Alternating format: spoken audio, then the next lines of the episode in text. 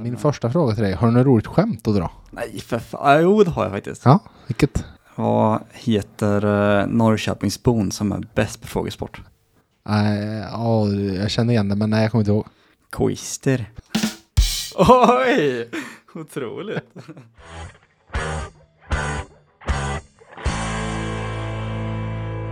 Hej! Christer med personal här. Välkommen till VFs Hockeypodd. För dig som älskar hockey. Det blir snabba puckar, heta nyheter och proffsig leverans. Ungefär som på ICA Maxis nätbutik på Bergvik. Här kommer VF Hockey, veckans FBK-lag, med din värd Johan Ekberg.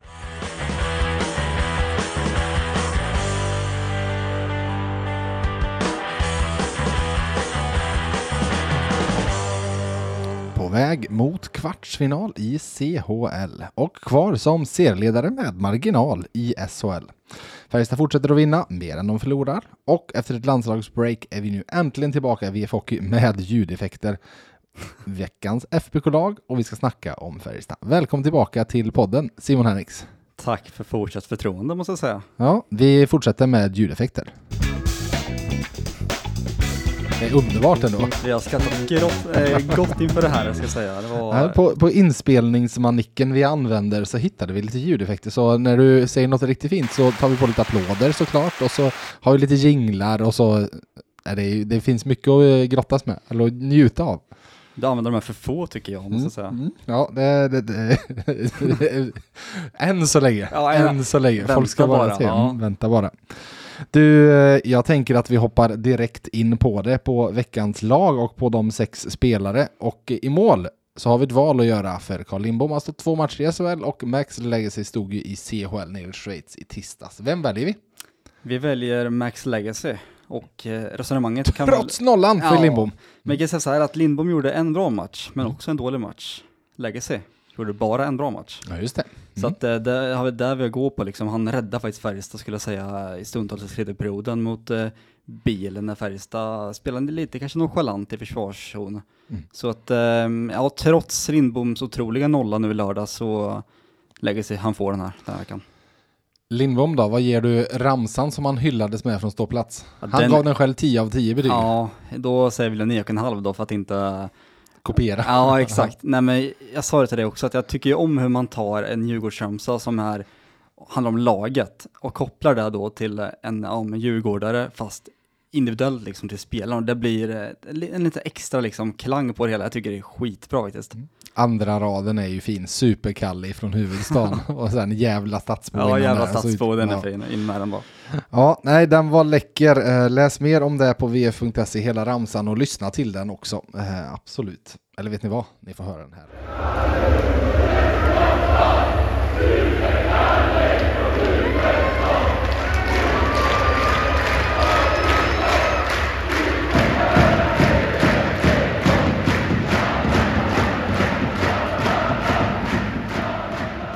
Vi hoppar vidare med backar och då är första back ut denna vecka August Thornberg. Faktiskt en av de som har spelat mest i Färjestad eh, den här veckan. Jag har varit småimponerad av honom hela hösten och nu är jag än mer. Eh, I engelska har man ett uttryck som är typ his feeling it kan vara lite svårt att översätta till svenska. Han känner det, liksom det, det, nej, man direkt, det går inte att direkt översätta utan alltså, det närmsta man kan komma är nog egentligen att säga att någon har ett självförtroende. Och, ja, ett flow. Ja, ett flow. Ja, men då har du engelska. Ja, det är, det är ingen bedrövlig översättning. Nej, men för det är uppenbart att August Thornberg har självförtroende. Och jag drar det så här långt för att säga målet han gjorde i öppen bur mot Örebro må vara att det var i 2-0-läge och liksom inte jättemycket att riskera. För några veckor sedan hade han inte skjutit. Nej, och nu minns inte om det var han som sköt även innan, men det var ju några skott som avlossades i samband mm. med det där också. Och jag är inte förvånad om det var han då med som uh, försökte sig på det där. Nej, men han vågar ta lite offensiva initiativ och det såg vi förra säsongen också att when he's feeling it, då vågar han det. Uh, så nej, August Thornberg given i veckans lag. Vem mm. får han bredvid sig? En annan given back, Carl Lindbom. Eh, Jaså? Nej, Dahlström, förlåt. Lindbom må vara bra. ja, där kom det. Kalle som Kalle känner jag. Ja. Om man säger så här nu då. Viktor Ejdsell och Karl Dahlström. Mm. Är de två bästa just nu i Färjestad? Ja, eh, de, de håller en väldigt hög eh, lägstanivå, så känner jag. Mm. Men just han du sa fel kanske också bör, eh, nej, men nej, men de två, jag kan hålla med Jag dig. tycker att Mm. Dahlström strax innan landslagsuppehållet, under landslagsuppehållet och nu de två matcherna han spelat efteråt har han varit högklass liksom. Alltså jag tycker, jag insåg det, jag var på läktaren i Örebro, eller mot Örebro i lördags och eh, sa det till kollega Jonas Griberg att Carl, Lind, eller Carl Dahlström, förlåt, nu blir det mycket Lindbom här, Ja. Carl Dahlström eh, brukar aldrig skvätta iväg puckar längre. Nej. Om man inte hittar något passningsalternativ, då håller den i. Använder sin fina skridskoåkning och eh, kanske backar hem hellre än att bara kasta iväg den. Skridskoåkning och storlek skulle Ja. jag säga, för när han vrider och vänder, det är liksom ingen riktigt som går på honom. Nej, men det är ju det en kombination där, i och med att han är så pass snabb också. Och istället då kanske eh, låter spelarna byta och hittar till någon eh, inbytt eh, kille istället för att man drar de här uh, icingspuckarna nu som Mm. har varit en del här på sistone. Absolut, väl värd platsen. Jag tror faktiskt han var inne på alla mål framåt mot Örebro i lördags. Ja, och det är ju starkt också såklart. Absolut. Du var inne på hans eh, kompis, som ju såklart även han är uttagen i veckans lag denna gång, Viktor Ejdsell. Eh, han, eh, ja, men han fortsätter ju att vara väldigt, väldigt bra. Eh, alltså fortsätter vara en faktor i matcherna. Det syntes även där att han kom hem ifrån landslaget med påfyllt självförtroende. Där det ändå liksom, han, han åkte dit och fick ett kvitto på att det spelet som har fungerat bra i SHL på slutet funkade även på den nivån. Och bara fortsätter där. Eh, och sen, jag skrev på, på Twitter eller X eller vad vi nu ska kalla det, Tjong i medaljongen mål, Ja. eh, 2-0 målet.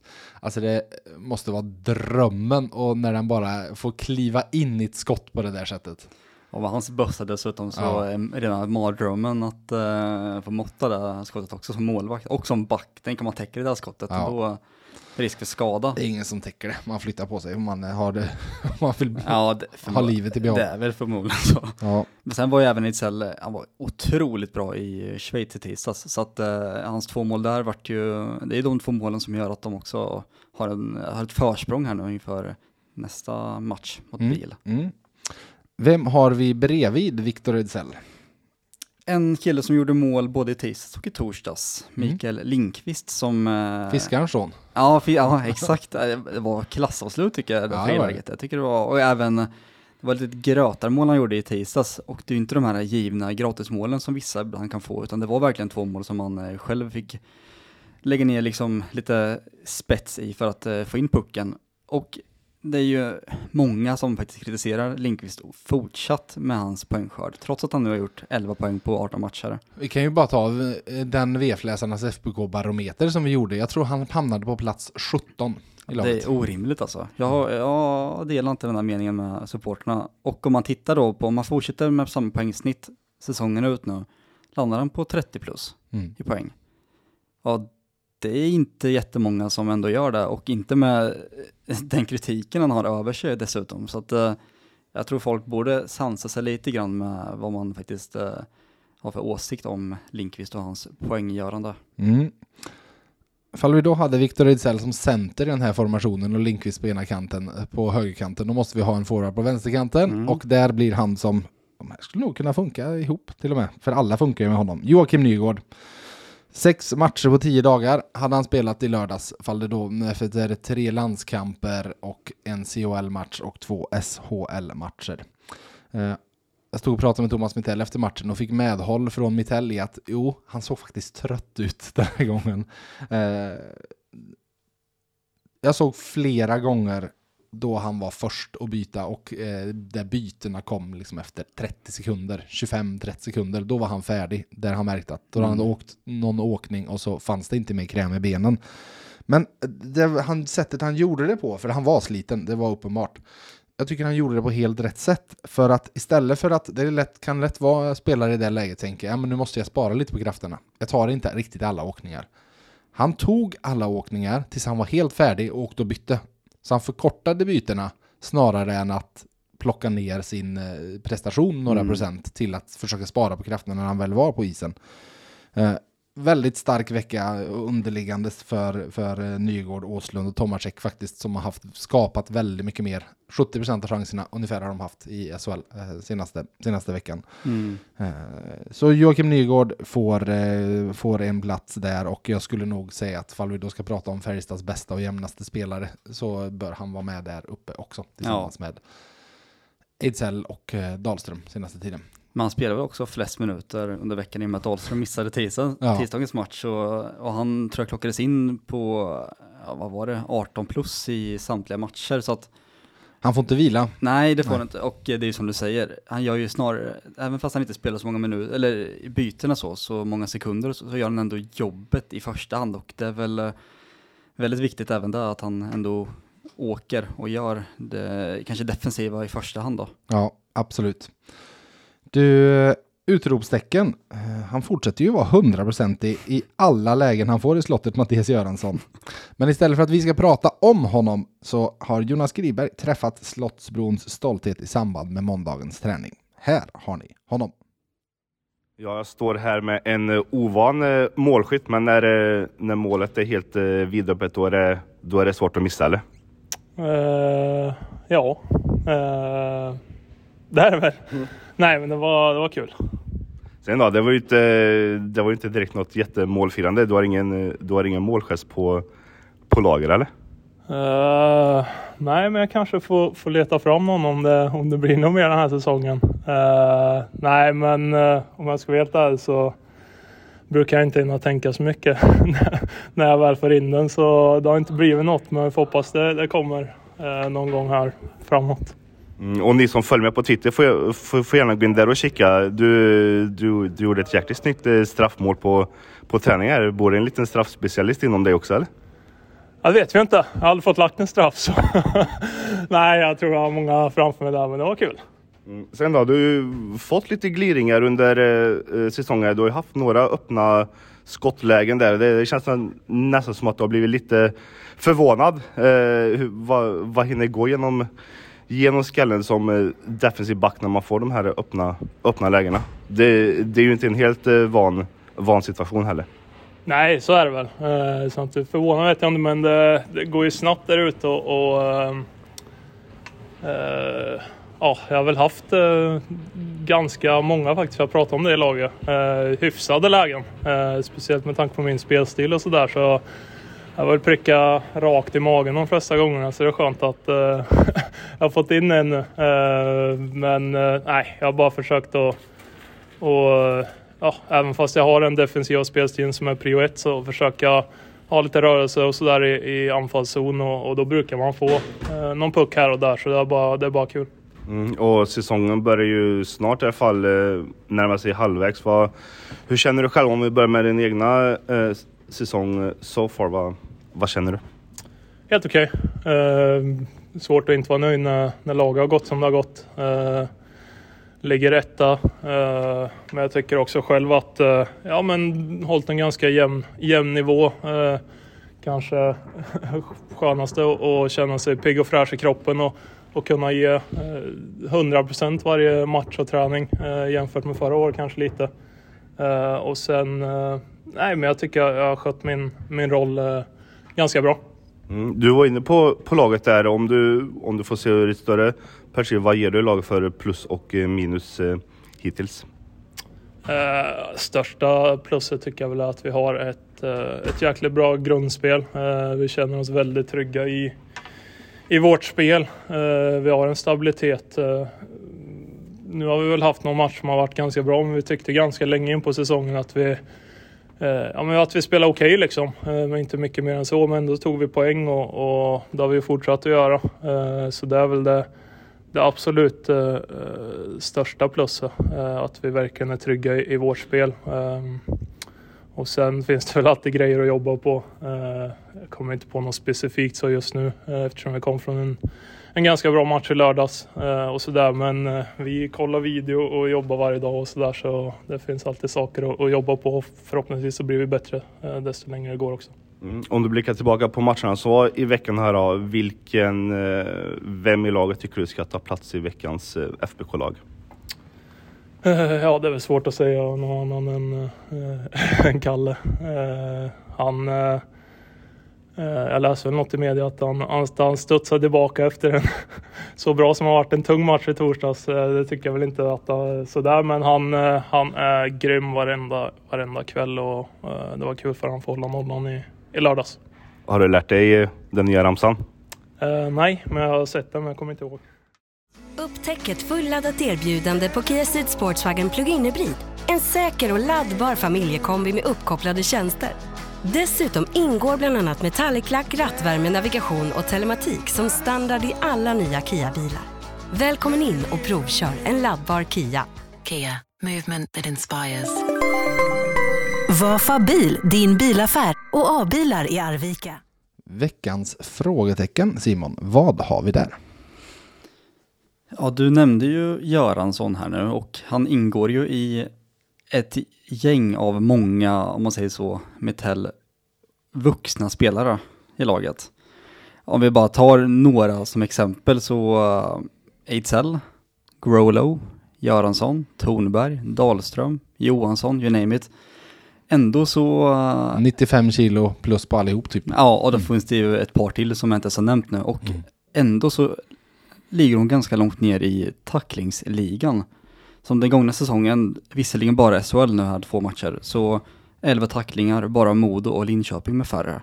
Totalt sett på 18 matcher. 136 tacklingar, 10 i SHL. Mm. Och känslan är väl att de ändå har det, om man säger så inom situationstecken, det vuxnaste laget mm. i SHL. Ändå så har de inte så många tacklingar sett till eh, liksom... Vad låg de förra säsongen i den? Bra fram. fråga. Ja. För att det var ju ändå någonting när Thomas Mittell kom in så var det här någonting som kändes som framförallt det slutspelet så har ju alla bilden av att det var någonting som de adderade, att de, eh, att de tacklade väldigt mycket. Ja, exakt. Eh, och, och blev ett mer fysiskt lag. Sen tror jag som sagt, just i det slutspelet 2022 eh, där så var ju det en matchup taktiskt val snarare än att det kanske var ett ett val de gjorde utifrån att de skulle vara, vara det mest fysiska, liksom prompt vara det mest fysiska laget. Men eh, fortsatte, det, fortsatte det i fjol, eller hur var det? I fjol så hade de 447 tacklingar på 52 matcher och där var de 12 totalt. Ja, så då är de inte så... Nej. Då fortsätter det att vara ett ganska ofysiskt lag så sett. Ja, det är väl mer att de kanske är fysiska och stora i spelet framför mål då. Men att de inte fullföljer alla situationer fullt ut i sargduellerna liksom. Nej. Måste det vara på något sätt. Mm. Spännande att se. Vi, vi, har ju som sagt Karl Dahlström som vi tittar på. Jag tror han har tre tacklingar på hela säsongen. Eh, ja. det är ju inte en del av hans spel. Eh, han spelar inte fysiskt på det sättet. Han hade väl lika många svar som Lillis var tror jag. Ja, typ. Ja, exakt. Ja, det, det, det, tror man inte. Det är lite skillnad på storleken ja. däremellan. Ja. Du, vi har ju som vanligt bett lyssnarna och ni är ju fantastiska på att komma med en massa frågor. Eh, och det har dykt upp även denna dag. Så har du någon du vill börja med? Vi kan väl ta Oskar Moberg och eh, moderna iPaden som eh, syntes till i Färjestadsbåset. Mm. Vad var det för iPad Mittell kollade på i båset under hemmamatchen mot Örebro? Eh, matchen visades via tv-sändningen och då frågade om det var någon egen kamera. Är det ens tillåtet att ha iPad? Eh, om, en, om det har använts tidigare också. Jag kollade upp detta lite eh, och Färjestad har faktiskt eh, kört med en liknande lösning i flera säsonger nu, en typ tre säsonger. Eh, och där de har sin egen feed av för de, de, får ju in hel, alla bilder själva och masken sitter där uppe och kan tagga och så vidare så att de kan ha klipp.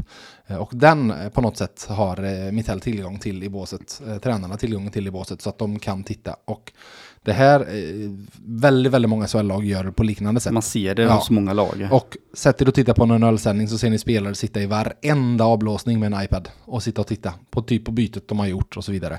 Där är det ju, alltså i NFL så eh, sker det ju än mer. Där sitter man ju så fort man kommer av plan och kollar igenom alla, mm. alla snaps.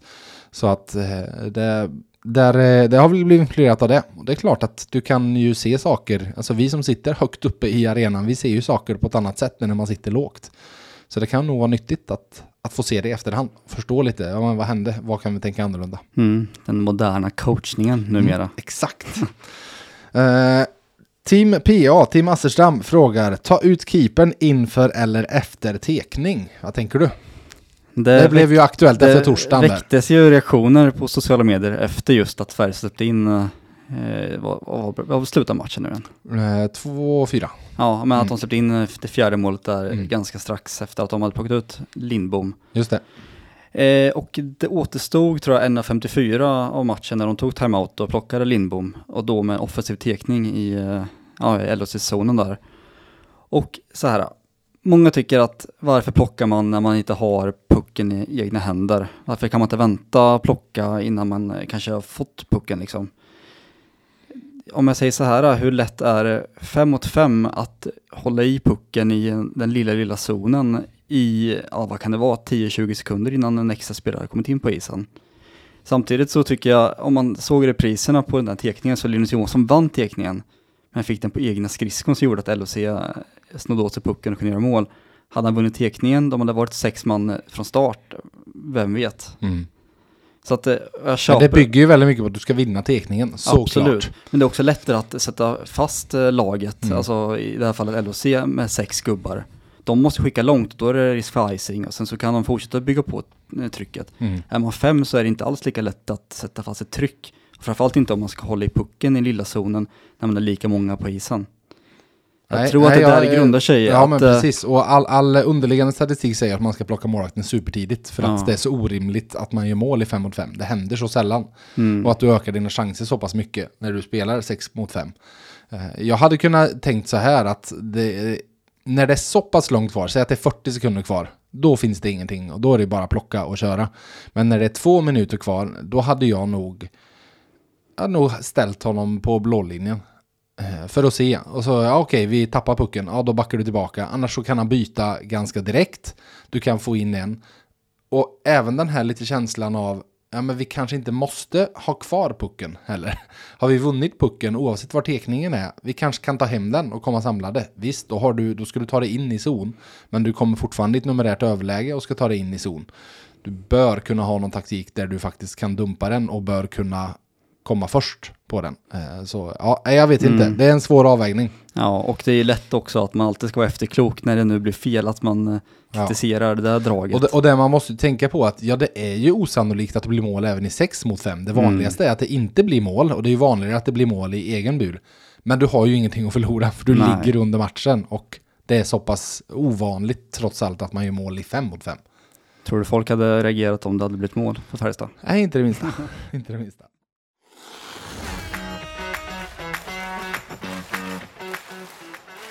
Hallå där! Håll koll i höst. Läs de senaste nyheterna med VFs pluspaket i tre månader för endast 29 kronor. Med pluspaketet läser du alla nyheter på sajten och i vår nyhetsapp. Länken till erbjudandet hittar du i avsnittsbeskrivningen.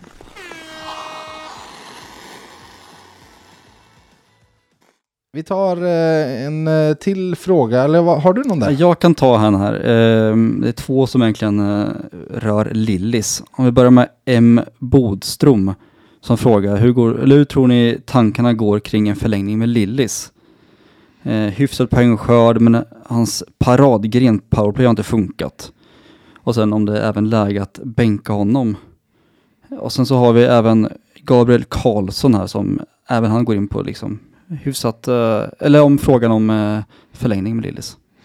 Ja, eh, och Gabriel var inne på det att han inte tycker att han tycker att Lillis är tillräckligt komplett som hockeyspelare Mm. för att spela mitellhockey och så vidare. Och det är ju lite så här med honom. Han gjorde 11 poäng på de 11 första matcherna.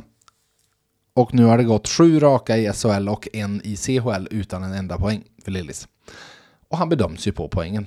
Så när det har varit några sådana här veckor utan poäng, ja då tycker folk att han är ganska kass. Inte kass, men då tycker, du liksom, då, då tycker folk att nej men bort med honom. Och så går det några veckor där han är inne i ett stim och gör poäng och bara det måste ändå finnas plats för en sån där. Och det är det som är avvägningen för att 110% som Gabriel skriver, det här är ju ingen super Thomas Mittell-spelare. Nej. Fall han får plocka ut sitt ideella lag så är det inte där. Men jag tror samtidigt så är han ser ju värdet av honom också. Eh, ser ju värdet av att ha en eh, mönsterbrytare och så vidare. Men det är, en, eh, det är ett lurigt läge. Eh, och vi, vi kommer in lite på det här senare också för att det vi, vi, eh, ja, vi, vi, får en fråga, vi har en fråga senare också om lite med lagbygge så vi kan åter, återkoppla lite till Lillis, Lillis då. Men jag ska bara säga, alltså själva grejen blir nu att Lillis blir ansiktet utåt för powerplay-spelet. Mm. Går det dåligt så är det han som får kritik. Går det bra, då är det målskytten som får beröm istället. Ja, Det är lite så det har funkat nu, att eh, Ja. det är mycket Tomasek som har levererat till PP när det väl har gått bra. Då är det han som får hyllningsvågen på Mm. sig liksom. Går det dåligt, då är det ju Lillis fel. ja. Ja, ja nej, men det blir lite så i och med att det är han som ofta har pucken. Ja. Liksom. Det är så tongångarna alltid går och det blir lite elakt kanske mot Lillis. Ja, men, och, och det är ju inte han som skjuter nej. heller, utan det är ju de andra som skjuter. Eh, så att det är ju också, han bedöms ju väldigt mycket på vilken skottlycka de andra har. Ja, och han är inte heller ensam på isen att Nej. passa heller. Det finns ju fyra andra som kan passa en puck. Ja, absolut, absolut. Du ska få en fråga här som har lite också med värvning att göra från eh, Larsa som frågar Bör man värva en forward nu när det mesta talar för att Björka inte kommer tillbaka, skriver han. CHL-slutspel, Ögren eventuellt borta till JVM, det kommer slita på forwards. Vad tänker du? Mm, ehm, de har ju rullat på 12 forwards i princip hela säsongen. Och Ja, har ju haft turen de- nog att de inte har blivit så skadade. Nej, det är ju en gång de har haft 13 och det var den matchen när Per Åslund kom tillbaka och eh, Henrik Björklund eh, klev av då tidigt. Ja. Så de har liksom inte behövt ställa någon åt sidan någon gång egentligen. Och det talar ju för, alltså mycket beror ju på att de har haft eh, en väldigt skadefri trupp Mm. i det stora hela. Och JVM tror jag är 25 december om jag inte minns helt fel. Ja, exakt. De är samling en vecka innan eller någonting. Mm. Om Liam Ögren då blir uttagen, om han nu hinner tillbaka nog för det, så blir de ju även då 12 forwards som max då. Mm. Om inte nu eh, Björklund Björka tillbaka. kommer tillbaka. Och det känns ändå som att eh, då blir, jag vet inte, det blir ju samma läge som de har varit nu egentligen hela säsongen, men det känns ändå som att det blir lite mer in- intensivare med matcher. CHL fortsätter ju, det är ju den här veckan som de har haft slutspelet nu. Mm. Annars är det en månad sedan de spelade den här serien i CHL. Mm. Så de har haft egentligen bara två matcher i veckan än så länge, fram till nu förra veckan. Och eh, samtidigt så hittar de, eh, jag, jag är inne på i alla fall att de kanske kan hitta en korttidslösning med Ögren borta, eller om de hittar ett bra alternativ, en permanent lösning säsongen ut. Mm. Jag, jag tycker att mycket, eh, vi får en, en, en annan fråga här från eh, Håkan Zetterström som skriver om eh, vems plats tror ni Ögren tar? Tror ni Björka spelar något mer denna säsong? Och det, vi kan väva in den här egentligen också för Mm. att den, den handlar ju om det här. Först och främst, om Färjestad har 13 forwards så är jag tämligen säker på att Lukas Forsell är den som som jag sa, skrev efter matchen i lördags som står från utsidan och tittar in. Ja, just nu Eh, Han hade, som det. hade, hade de haft 13 forwards så hade han varit den som blev petad. Han är den som har haft det kämpigast i höst. eh, Där det är väldigt tydligt tycker jag att han behöver spela hyfsat högt upp för att vara en riktigt effektiv spelare. När han får 6, 7, 8, 9 minuters istid. Det händer inte jättemycket. eh, Och det är inte riktigt hans spel. Och han är även en spelare som, alltså han är ju en avslutare. Eh, snarare än något annat. Och då funkar det ju bra som sagt. Han har spelat sin bästa hockey när han fick spela med Linus Johansson och Joakim Nygård. Då var han fantastisk i våras ett tag. Mm. Även i slutspelet var den formationen bra liksom, och han gjorde mål. Men eh, det, det, det, blir, det blir inte så mycket. Och sen tycker jag de gånger han har fått chansen högre upp nu så har han inte riktigt tagit den heller. Nej. Han testades ju med, med Victor Ejdsell och Joel Kjellman där i en match och så vidare. Och tog inte riktigt chansen och så ner. Sen kanske det är också så här. Har han fått chansen tillräckligt länge nog? Hade han behövt spela längre och få lite kontinuitet i en formation? Det är svårt det där. Uh, Björka spelar något mer den här säsongen, det har vi ingen aning om. Jag kan säga att jag träffade honom här i helgen eh, på två FBK-matcher. Först på FBK Karlstad. Eh, Henriks pappa Ulf är ju en av de starka personerna i FBK Karlstad. De kvalade ju till division 1 så såklart var han på plats där. Eh, Vi konstaterade både han och jag att ska man gå på fotboll i slutet på eller mitten av november då bör man vara rejält klädd. Det var fruktansvärt kallt där i, i lördags. Och det är roligt att man ser honom ute och, eh, på det sättet. Och han var även på Färjestads match senare. Eh, Men han är ju fortfarande inte med och tränar, så det säger ju någonting. Uppenbart så känner han fortfarande av det på något sätt, annars har han ju varit med och tränat. Och som jag varit inne på tidigare, jag tror det här kommer att landa i ett oavsett kommer att landa i ett Jens Westin-beslut. Där, eh, som, Jens Westin mådde ju bra till sist, men valde att avsluta sin hockeykarriär för han var för rädd för att få en smäll till och vilka följder det skulle kunna få. Och jag tror det är det avvägandet som mycket kommer handla för Henrik Björklund också. Jag ska säga, han har inte sagt någonting om det här, utan det är Nej. bara vad jag, vad jag gissar och tror. Att det vore väldigt konstigt om det inte är det som han står och grubblar över till sist. Mm. Men vad tror du om Forsell och en eventuell utlåning i det här läget som Färjestad befinner sig i nu? Ja, då måste de ju ha 13 i alla fall. Alltså jag är inne på att eh, om man får tecken på att det nog inte blir något med Björklund eller att man i alla fall verkligen inte vet. Då är jag inne på att det behöver in en forward till i det här laget. Dels för att få den konkurrensen som de har haft på backsidan. Jag kan känna att det lite snedvrider faktiskt när du har ett halva delen av laget där du har en jättekonkurrens. Mm. Och så är det halva delen där alla får spela, oavsett. Det kan också vara lite, måste kännas lite konstigt för alla Axel Bergqvist och se hur han blir petad.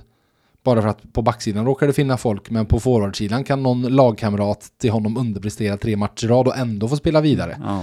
Så vill du kunna fortsätta att vara, ha det tänket på backsidan så tror jag det kan vara väldigt, nästan ett behov av att du även får till samma möjlighet på forwardsidan. Sen vet man ju också hur fort det kan vända. Det kan bli, alltså, ja, ja. man kan ju ha så otur med att man kanske åker på tre skador säger vi under en vecka och med Färjestads forwardsuppsättning just nu så då blir det tufft för dem. Ja, ja Nummer- absolut. Numerärt. Absolut. Ja, men eh, vi har fått lite frågor. Du kan läsa här för, om, om inför framtiden också, eller hur? Precis, det blir passande. Eh, Oskar Lindgren, 87, frågar lite grann om Färjestad har tittat på någon, eh, något tillskott eller någon ersättare till nästa säsong. Han tycker att man generellt hör lite för lite silly kring just SHL. Yes, eh, och vi ska säga att det är ju tidigt likväl. Ofta brukar ju liksom eh, i, i Sverige så brukar gången vara den här. September, oktober, november någonting. Då förlängs det med nuvarande klubbar. Sen någonstans där börjar det ta fart. Eh, december, januari, februari. Då börjar det skrivas eh, mer och mer med andra klubbar än den man tillhör.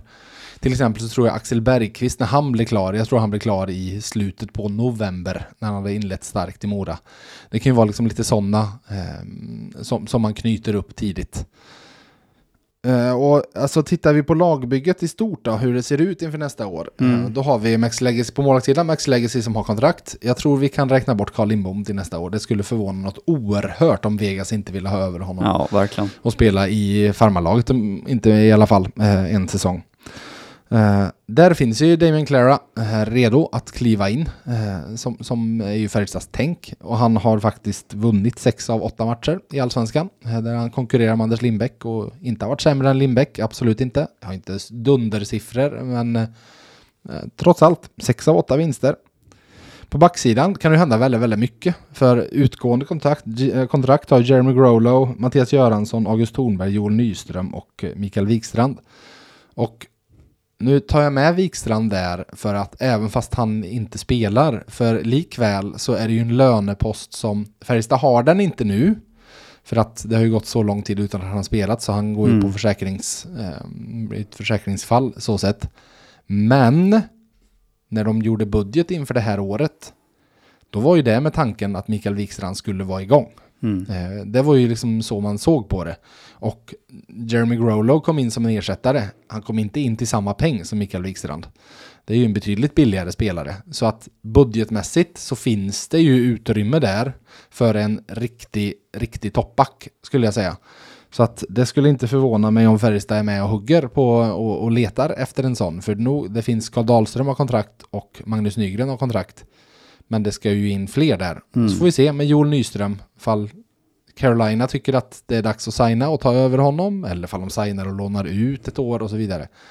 Eh, Jag vet inte eh, vad, vad, det, vad det landar i där. Men bara en väldigt hypotetisk fråga nu. Du frågade mig för några veckor sedan vem jag hade valt mellan Göransson och Tornberg. Mm. Av backarna som nu har utgående, då är det ju, vad var det vi inne på? Göransson, Tornberg. Grolo och Nyström då plus Wikstrand. Vilka tror du kan vara kvar? Joel Nyström är helt och hållet upp till honom själv. Eh, Där hade jag, för jag var Färjestad, försökt skriva ett långt kontrakt nu. Oavsett lite vad som händer, skriva fyra år eller någonting med honom. Där du vet att, ja men sticker han över till Carolina och eh, får spela i farmarlaget och så, eh, jag tror för övrigt de faktiskt just nu inte har något eget farmarlag utan har lånat ut dem lite Jaha. här och var. Så att det är lite halvrörigt där. Um, nej men att han, fall han skulle sticka över dit och så inte trivs, ja men då finns det ett kontrakt här och bara sticka hem till. Eh, Mm. Att, att man på något sätt säkrar upp honom i Europa. Så sett. Jag ser ju att eh, Joel Nyström på sikt skulle kunna bli liksom, han skulle kunna göra 20 år i Färjestad. Ja, Eh, med, med, ja, nej, jag, jag tror han skulle kunna bli en riktig kulturbärare. Sen så skulle jag nog säga att jag av de övriga, lite beroende på vad prislappen är, men August Thornberg skulle jag nog hålla högt där. klart du gör det. Just, just nu såklart efter den här veckan också. Nej men att eh, eh, han, det är ju en tredje backparspelare Mm. och han, han gör det jobbet och han kan spela boxplay och så vidare. Ehm, de andra skulle jag säga att det är lite mer beroende på utifrån vad de, eh, vad de eh, ja, med lönekraven och så vidare och vad man känner som finns annat. Men hur mycket tror du att Göranssons eh, värmländska koppling ändå gör att eh, en sån som Wallin ändå vill ha kvar en sån kille? Och då såklart att han är en bra hockeyspelare med, men det gör nog alltid lite extra va? Att han ändå är från Värmland. Eh, upp till prislappen, Ja, skulle jag säga. Ja, Eh, jag tror det landar väldigt, väldigt mycket på det. Mm. Eh, Att de kan vara intresserade, men det får inte sticka iväg. Nej. Eh, Då tror jag man hellre kollar efter, kollar efter något annat. Mm. Eh, Och framåt sen kan det också faktiskt hända ganska mycket till nästa år. Eh, Liam Ögren får vi väl se då, han är ju på lån den här säsongen. Men sen är det ju, vi var inne på Lillis, eh, vi var inne på Lukas Forsell har ju också utgående. Henrik Björklund med osäkerheten där, plus då Oskar Lavner och eh, Viktor Ejdsell. De två sista känns ju som no-brainers för Färjestad. Det finns ju inget snack om att de vill ha kvar både Oskar Lavner och Viktor Ejdsell. Eh, och där jag tycker att Oskar Lavner borde kunna ligga närmast en förlängning nu för att jag tycker inte den borde vara så svår att få till och jag tycker alla parter borde vara ganska intresserade av den. Vad kan vara relevant där då? Två, tre år? Ja, något sånt. Minim, minimum två år. Ja. Jag hade inte tyckt det varit konstigt att skriva treårskontrakt med honom med lite förhoppningen att, att han ska bli väldigt prisvärd mot slutet av det. Eh, och på ett sätt så är det ju en bra spelare att försöka förlänga med nu just när han inte har, puckarna inte gått in. För då, alltså hade, säg att han hade gjort eh, sju mål nu, Mm. Eh, vilket inte hade varit orimligt sett till chanserna han har haft för Ja. övrigt. Eh, Eh, då hade du liksom, ja men vadå, jag är ju på väg mot, eh, jag gjorde 10 mål förra säsongen eller vad det var, runt där. Eh, och nu är jag på väg mot 16, 17, 18 mål. Jag ska ju upp liksom över medellönen i SHL. Men nu känns det som att han kan inte kräva riktigt lika mycket när produktionen likväl inte har varit där. Så den tycker jag känns som den rimligaste. Och sen är det ju Victor Ejdsell då. Men det är intressant, alltså inför säsongen så var det mycket snack om att Lavner, han kommer inte få vara kvar i Färjestad nästa säsong. Han kommer leta nytt jobb, kanske i Allsvenskan eller Hockeyettan. Nu går snacket att klart han är given Mm. för Färjestad att satsa på nu. Mm, nej, men det är ju det, det blir som färskvara och du hade tvärtom. Lukas Forsell har ju gått åt andra hållet. Mm. Att alla efter förra vårens genombrott såg att ja, men det här är ju en, alltså Frågan är väl om Vancouver kommer plocka över honom och nu är det ju liksom Ja, ska han vara kvar? Vilket jag nog kan tycka att det borde finnas en plats för en egenfostrad spelare likväl. Men det är några, det är några luriga och Victor Ejdsell, alltså när han spelar så här. Han sa ju till mig när vi pratade för en vecka sedan att han funderar och det känns som att eh, det var tydligt från honom att Färjestad sagt att de vill ha kvar honom. Han sa bo- när bollen ligger i mina händer. Och där han sa att mer eller mindre Färjestad eller utlandet. Mm. Och det är den avgörandet han har. Eh, med facit i hand såklart att Färjestad, han sa ju det här redan i somras. Han vill ju förlänga i somras. När han Ja. valde att inte aktivera optionen utan stanna kvar. Då pratade ju han om att förlänga. Eh, det hade varit billigare att göra det då. Men det är lätt att vara efterklok. Mm. Eh, Då, jag tror de lätt hade kunnat få honom att skriva treårskontrakt för nästan samma lön i somras. Nu kommer det bli ett, av, en, en, ett eh, beslut för Victor Ejdsell att ta hur mycket han är offra, beredd att offra för att spela hemma. Tror jag. För jag tror inte Färjestad kommer att ha det högsta budet. Nej, så är det. Linus Johansson eh, flörtade ju med utlandet inför hans eh, påskrift. Och det ska man ju göra. Hur mycket tror du strategin hos Ejdsell är densamma Nej, men man är ju helt dum om man säger att det här är mitt enda alternativ på jorden. Jag kommer skriva, alltså för då, ja men varsågod, här får du 150 i månaden. Skriv på. Ja. Men eh, nej, det, det ska bli spännande att se vad det är. För att Victor Rizell har ju fortfarande, nu har han varit väldigt bra, men ser vi över tid så är han ju bra några matcher och sen så går han ner lite någon match liksom. Eh, och när Victor Rizell går ner någon procent så det här när han åker runt och är dyngskön och gör allting funkar som det gör just nu. precis tvärtom blir det ju när han går ner de där procenten. Procenten. Så att eh, han, han, ser vi över tid så är ju hans problem att hålla uppe lägsta nivån. Det Joakim Nygård alltid gör. Han är ju aldrig liksom kass. Nej.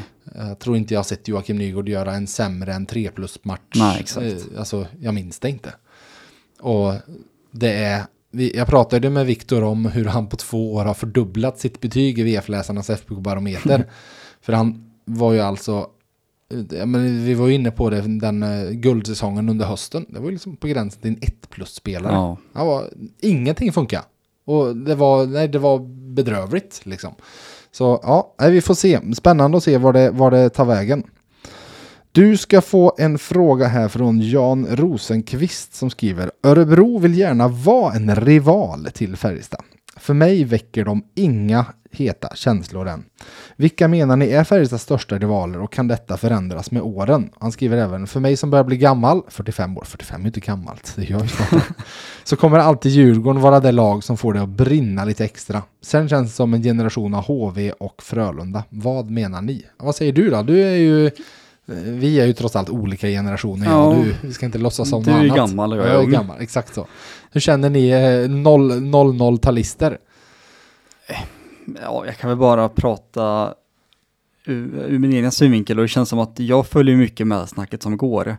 Och för mig så är ju Frölunda kanske match, framförallt för att matcherna mot Frölunda har varit roligast att titta på också. Och då känns det som att eh, det är väl den främsta rivalen just nu för Färjestad. Men mycket grundar sig väl i, gissar jag, historia. Vi pratade lite grann innan där och eh, Frölunda grundar sig mycket i 00-talet. Absolut. Det Heta liksom strider. Jonas Jonsson, Niklas Andersson och Kallio mot Jönssonligan. Den generationen liksom. Mm. Djurgården var 90-talet. Exakt, och framåt, framåt 00-talet där också med, med Greger Artursson-finalen och sen Djurgården vann ju där i början på 00 sista matchen i, i Färjestad ishall och så vidare. Och jag menar, går du tillbaka till, nu var det här eh, det Jan skrev som 45-åring, går du tillbaka och pratar med någon som är 55-60 de kan ju lyfta fram Brynäs Mm. från 70-talet som var den stora antagonisten eller Björklöven med finaler på 80-talet och så vidare. Och det är väl lite det här jag känner, vad man ser på det över tid, att eh, det är ju ingen som nu, av de, de som är från 45 år, fr- från Jans ålder och yngre, som skulle lyfta fram Brynäs eller Björklöven som Nej. någon rival. Och på samma sätt så kommer det ju vara nu, ja men 45 till eh, 25-åringarna kanske, eller 45 till 30 i alla fall. Där är Djurgården starkt. Men sen, fall Djurgården nu fortsätter att vara på den nivån man är nu för tiden, när man är ett mittenlag i allsvenskan, liksom, eller topplag i allsvenskan i fjol. Fall det här fortsätter i några år, då kommer det ju dö ut, för Mm. att du måste ju fylla på din rivalitet med lite bränsle då och då.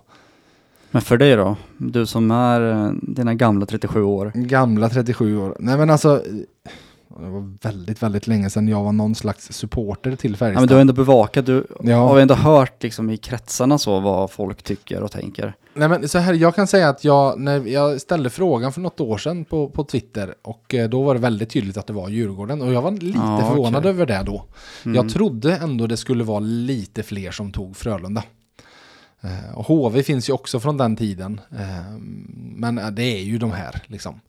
Men likväl så, som jag varit inne på, alltså Örebro finns ju inte där överhuvudtaget. Det måste till en slutspelserie och det måste nog till med att Örebro slår ut Färjestad i en slutspelserie för att Jag skulle komma in på det. Alltså, de har väl inte smuts Nej. i slutspel? Nej, och som sagt, skulle Färjestad vinna en sån slutspelserie, då skulle det ju nästan bara vad är mots motsvarigheten till att spä på?